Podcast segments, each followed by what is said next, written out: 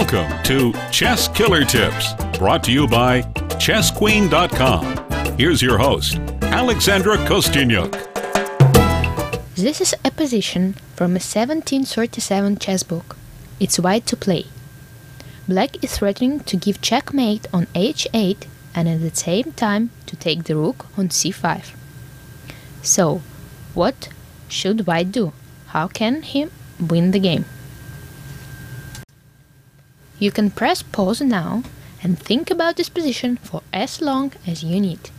At the end of the music, you will hear the solution.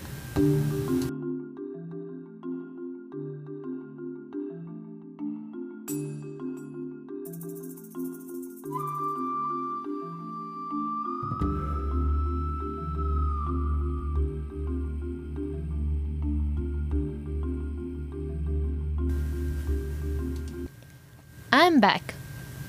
In this position, white wins by playing rook h5.